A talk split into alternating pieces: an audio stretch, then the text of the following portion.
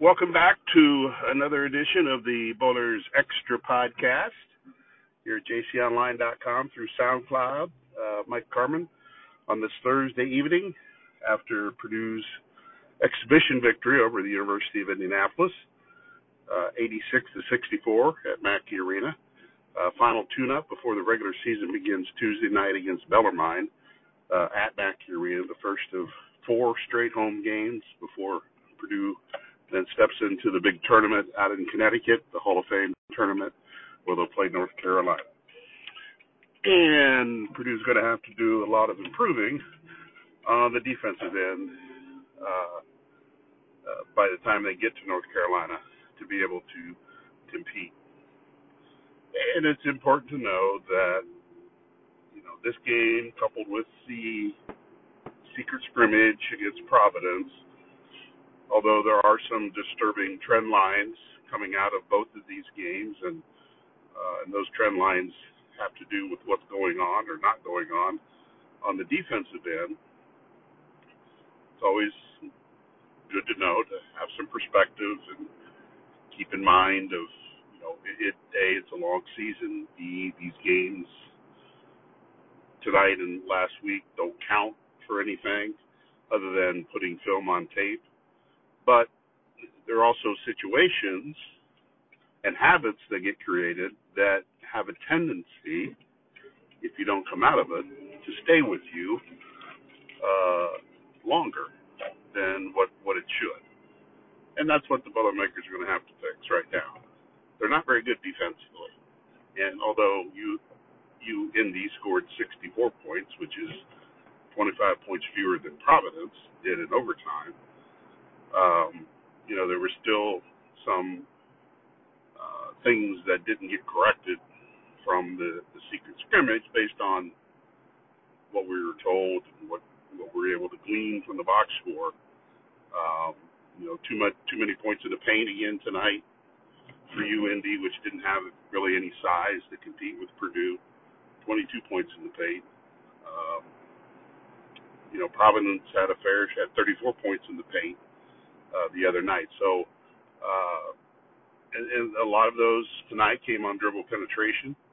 Uh, you know, something that you know Purdue has to get straightened out, and you know that's that's not just inside defense. That's perimeter defense. That's keeping the ball out of the lane uh, as much as possible.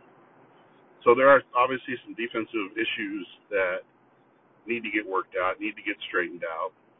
Um, you know, Purdue was just kind of, you know, I felt just kind of there the first five to six minutes. You know, made some subs and got the energy up a little bit you know, the crowd was terrific. The crowd was raring to go because they'd been away for a year and they were eager to see this team after, you know, not watching them at all last year in person, but also with the high expectations for this year's team, you know, to kind of come out with a bang and, you know, get things rolling. You know, Purdue eventually did and pulled away uh, for the win, but it's not, uh, it, it's not one that, you know, you, Matt Painter's not happy about it, but he has more teaching tools, and that's what these two events are designed for. And then, you know, the curious question is now what happens Tuesday when the season's for real and there's a you know there's there's going to be a one and zero oh record or an zero and one record out of this deal, and you're playing for keeps at that point. Um, and this is a veteran team. Uh, this is a team with a lot of experience and a lot of talent. Uh, but it's not the same team it was a year ago. It's, it's, a, it's a much different team, even though the names and the faces are pretty much the same. But it's a different team with a different chemistry, with a different vibe. Uh, there's just a lot of things different that that need to come together. And it's a long season, and it's November, and there's you know no need to to to, to get bent out of shape about what's going on, but they do. I mean, they do have some issues they have to figure out, um, and that I, you know, I think that will happen over time. They're just they're too good, they're too talented. You know, I, I believe they're too well coached, not for those things, you know, for those things not to happen. And if they don't happen with cer- certain individuals, you certainly have a lot more options than Painter's had in the past. So you can go to different people and try different lineups to get a your message across and b and get the production that you want. But from a positive standpoint tonight, you know, I think Caleb Furst showed that he definitely belongs in the starting lineup, and he, definitely belongs uh, on the court, playing a lot of minutes.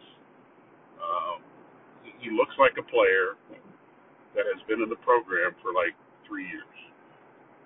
I mean, he really does. He just he fits in seamlessly with everybody else. Um, you know, he he's meshed very well, uh, and part of that is he just kind of he does what he's told and he he goes about it in the right way. Um, this this guy is going to step out and shoot threes and hit threes, much to this to the dismay of opponents, because they're not going to be able to get out and, and cover him as much because you're concerned about what's going on inside with Trevion Williams or Zach Edey. So where do you where are you going to commit your resources to? You're going to commit them inside because you don't want Trevion and Zach going off for 30 points. But that's to that's to give Furst a lot of opportunities on the perimeter. Um, and this guy can knock him down. Now he's you know he's to have slumps.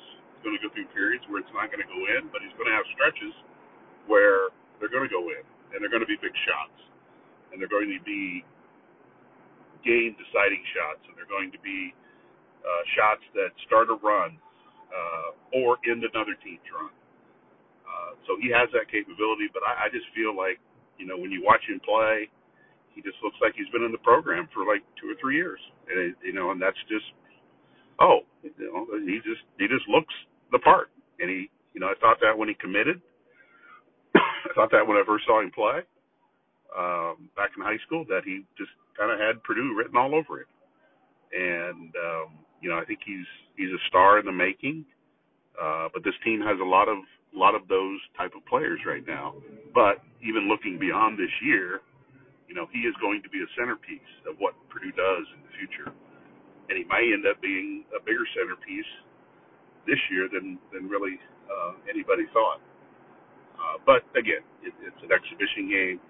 You know, if you're not going to make if you're not going to make a big deal about some of the defensive problems and keep those in perspective, you also have to keep kind of the positives and the good things in perspective as well.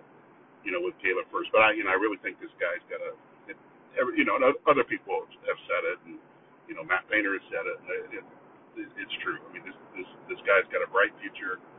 Uh, he's going to do very well here at Purdue, and he's going to do very well this year on this team based on who's around him. And this, you know, I, I think he could have a fabulous season because you have Trevion Williams, you have Zach Edey, you have Jaden Ivey, have Brandon Newman.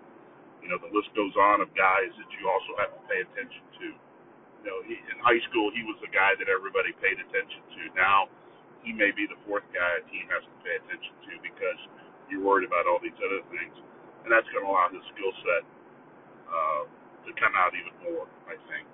But is, I mean, as again, the, the guy belongs. Uh, Painter said that he would start.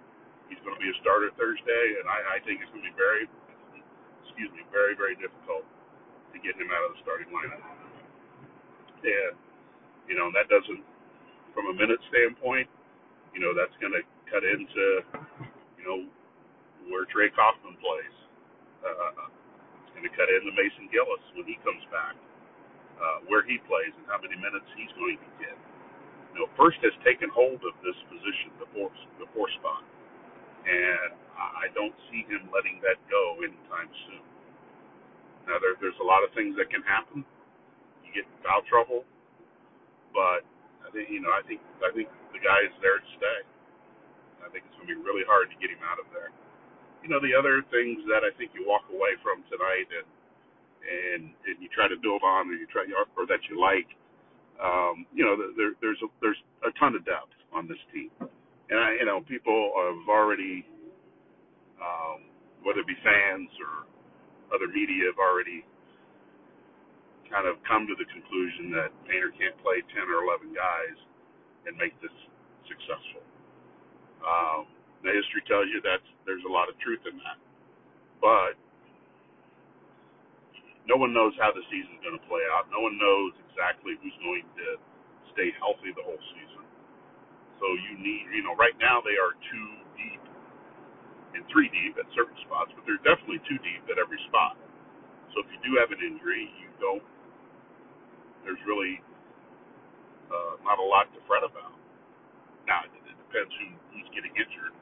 I think that that that is, yeah, I think that's an important thing to say but they do have depth, and that, and you know, and Painter's gonna, um, you know, he, he admits he, he's never had this, he's never been in this position, he hasn't had this luxury. How it's going to work, he doesn't know. And you know, Matt's usually pretty, you know, he's he's usually pretty honest with with us in the media uh, as far as answering the questions to the best that he can. And when he says he has no idea how this is going to work, you know, you have a tendency to believe him because I don't think he knows. And I think, you know, he's always the type of coach that just, okay, just it'll play out. It'll play out. You know, it'll play itself out. It'll end up how it should be based on all the factors that are involved. And you don't force it. You just kind of let it happen. Uh, he does that with guys playing time. You know, it just it kind of it figures it out on its own.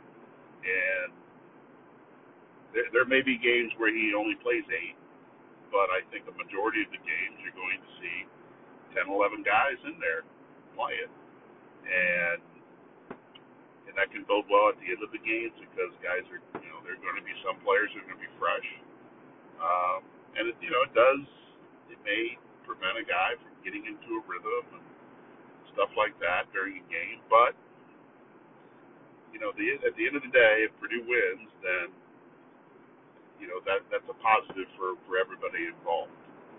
Um, you know, Purdue, you know, did some things well on the offensive end, and uh, you know, I thought Trevion played well before he kind of hyperextended his knee, or you know, that's me guessing what happened. It just he came down awkwardly and he limped to the sideline, and you know, he told the athletic trainer to go away, and uh, he just kind of worked it out on himself. But know, it's worth, worth watching uh, to see if that that ends up as anything. I don't, I don't think so. He, you know, he came back into the game, but you know, I thought in his minutes tonight he he played well. Uh, he played hard, but you know, as a group they didn't collect, collectively play hard enough. And you just hope that this team hasn't already settled into any kind of entitlement or any kind of well, all we have to do is roll the ball out there and we're going to win type of thing because it's very dangerous and you end up losing a game that you had no business losing. And that could come in these first four games, could come in a Big Ten game. Um, so they've got some, you know, they do have some things to work out, but there's also, you know, also a lot of things tonight that that were good. They only had six turnovers. Uh, and, and now you're playing a Division two team that doesn't have any size, you know, doesn't particularly shoot, excuse me, shoot the ball well from from, from the perimeter. But you know, you, you gotta, um, he's got to play some things out here uh, in the first couple weeks of the season to see see kind of where where things land. You know, the other disturbing thing is that you know, um, UIndy shot 50% for the field again. You know, Providence shot over 50 um, so defense will be a focus. You know, I, I don't expect a quick turnaround on that. That's probably something that's going to ha- gradually happen over time. You know, if guys aren't buying in exactly what needs to be done, then there'll be some changes and reduction in minutes. Also thought tonight there were, uh, you know, I thought Jaden Ivey was trying too hard. Uh, whether that was playing to the crowd um, trying to make that spectacular play uh, or what. But I thought he was trying too hard. There were a couple other players that they were just not doing what they just sh- should do. Just you know, play within yourself, let the game come to you. All those cliches. Um, and you know, and that's what Caleb Furst did. He just kind of let the game come to him. But there were others that were kind of trying too hard.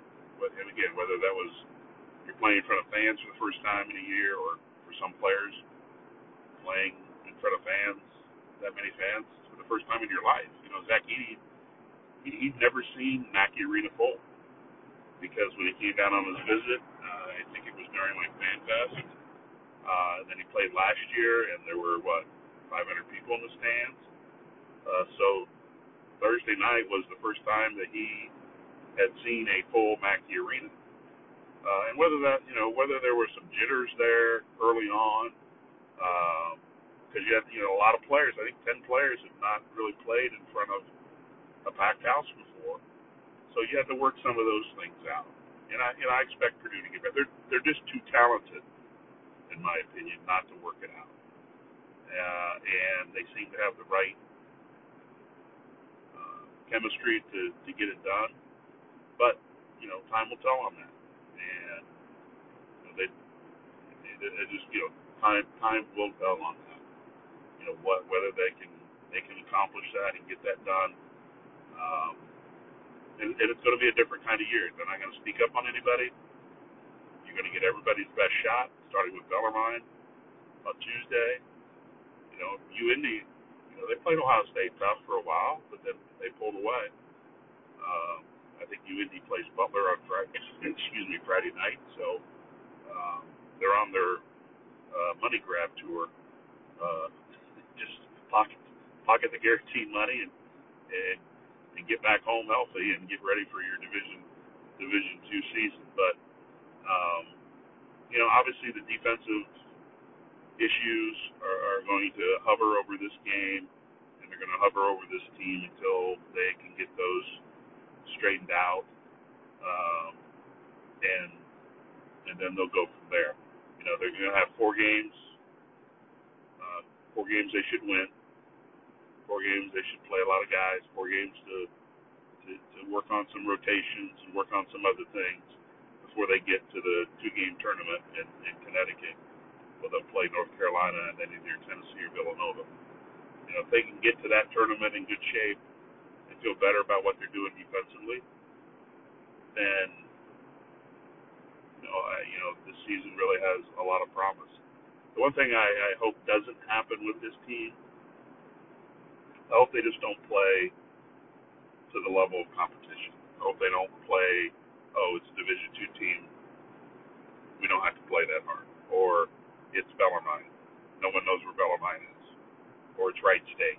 Or it's Indiana State. Or, you know, whoever else they're going to play, in, you know, in the non-conference that's not a, a quote, marquee, marquee game. You know, the great teams play through it regardless of the opponent and if Purdue truly is going to be a great team this year, um, they have to come out and and play to their own level, play to their own level of expectation. And if they do that, then they've got a chance to be really, really good.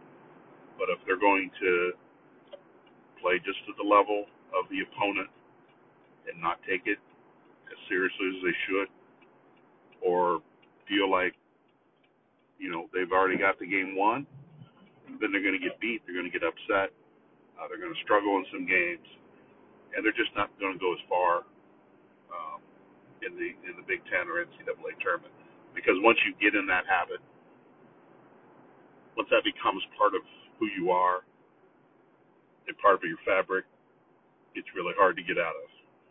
So, you know, we'll see what happens We'll see what happens here these first four games of the regular season, um, or three three or four games of the regular season, and, and go from there to to see where this team is at. But again, you know, don't don't overreact. Just kind of let things play out, um, and see what happens on Tuesday and then beyond to really get an idea of uh, of uh, you know who this team really is. And again, we know they're we know they're really talented. We know that um, they can go a long way. They can they can win some championships this year, but you know a lot of things have to come together for for all that uh, to happen. All right, well we, we appreciate you stopping by uh, the podcast. If you have questions, concerns, uh, feel free to email uh, m Carmin, c a r m i n at gannett dot com or you can hit me up on Twitter, DM me. My DMs are open, and uh, you can uh, ask a question, make a comment, tell me I suck. I don't, you know, I really don't care. Um, I'm old enough where nothing really bothers me. Um, so, anyway, we do appreciate you stopping by, and if you have any questions or concerns, feel free to to hit me up. All right, football game Saturday, Michigan State at Purdue. Got a preview uh, with Chris Solari of the Detroit uh, Free Press uh, up on a podcast right now at jconline.com. Uh, he gave some really great insight into how Mel Tucker put together his roster uh, this year. Uh, through the and some of the key guys that have uh, uh, that have contributed uh, to to, to, to their success. It's, it's worth a listen to kind of get a gauge of how this Michigan State team came together and what they're doing right now to, to have the success they have. Big game for them, big game for Purdue. And, uh, we'll be back afterwards to, to recap what happened and share our thoughts, uh, on, uh, on what transpired Saturday at Ross-Ade Stadium. Until then, have a good day.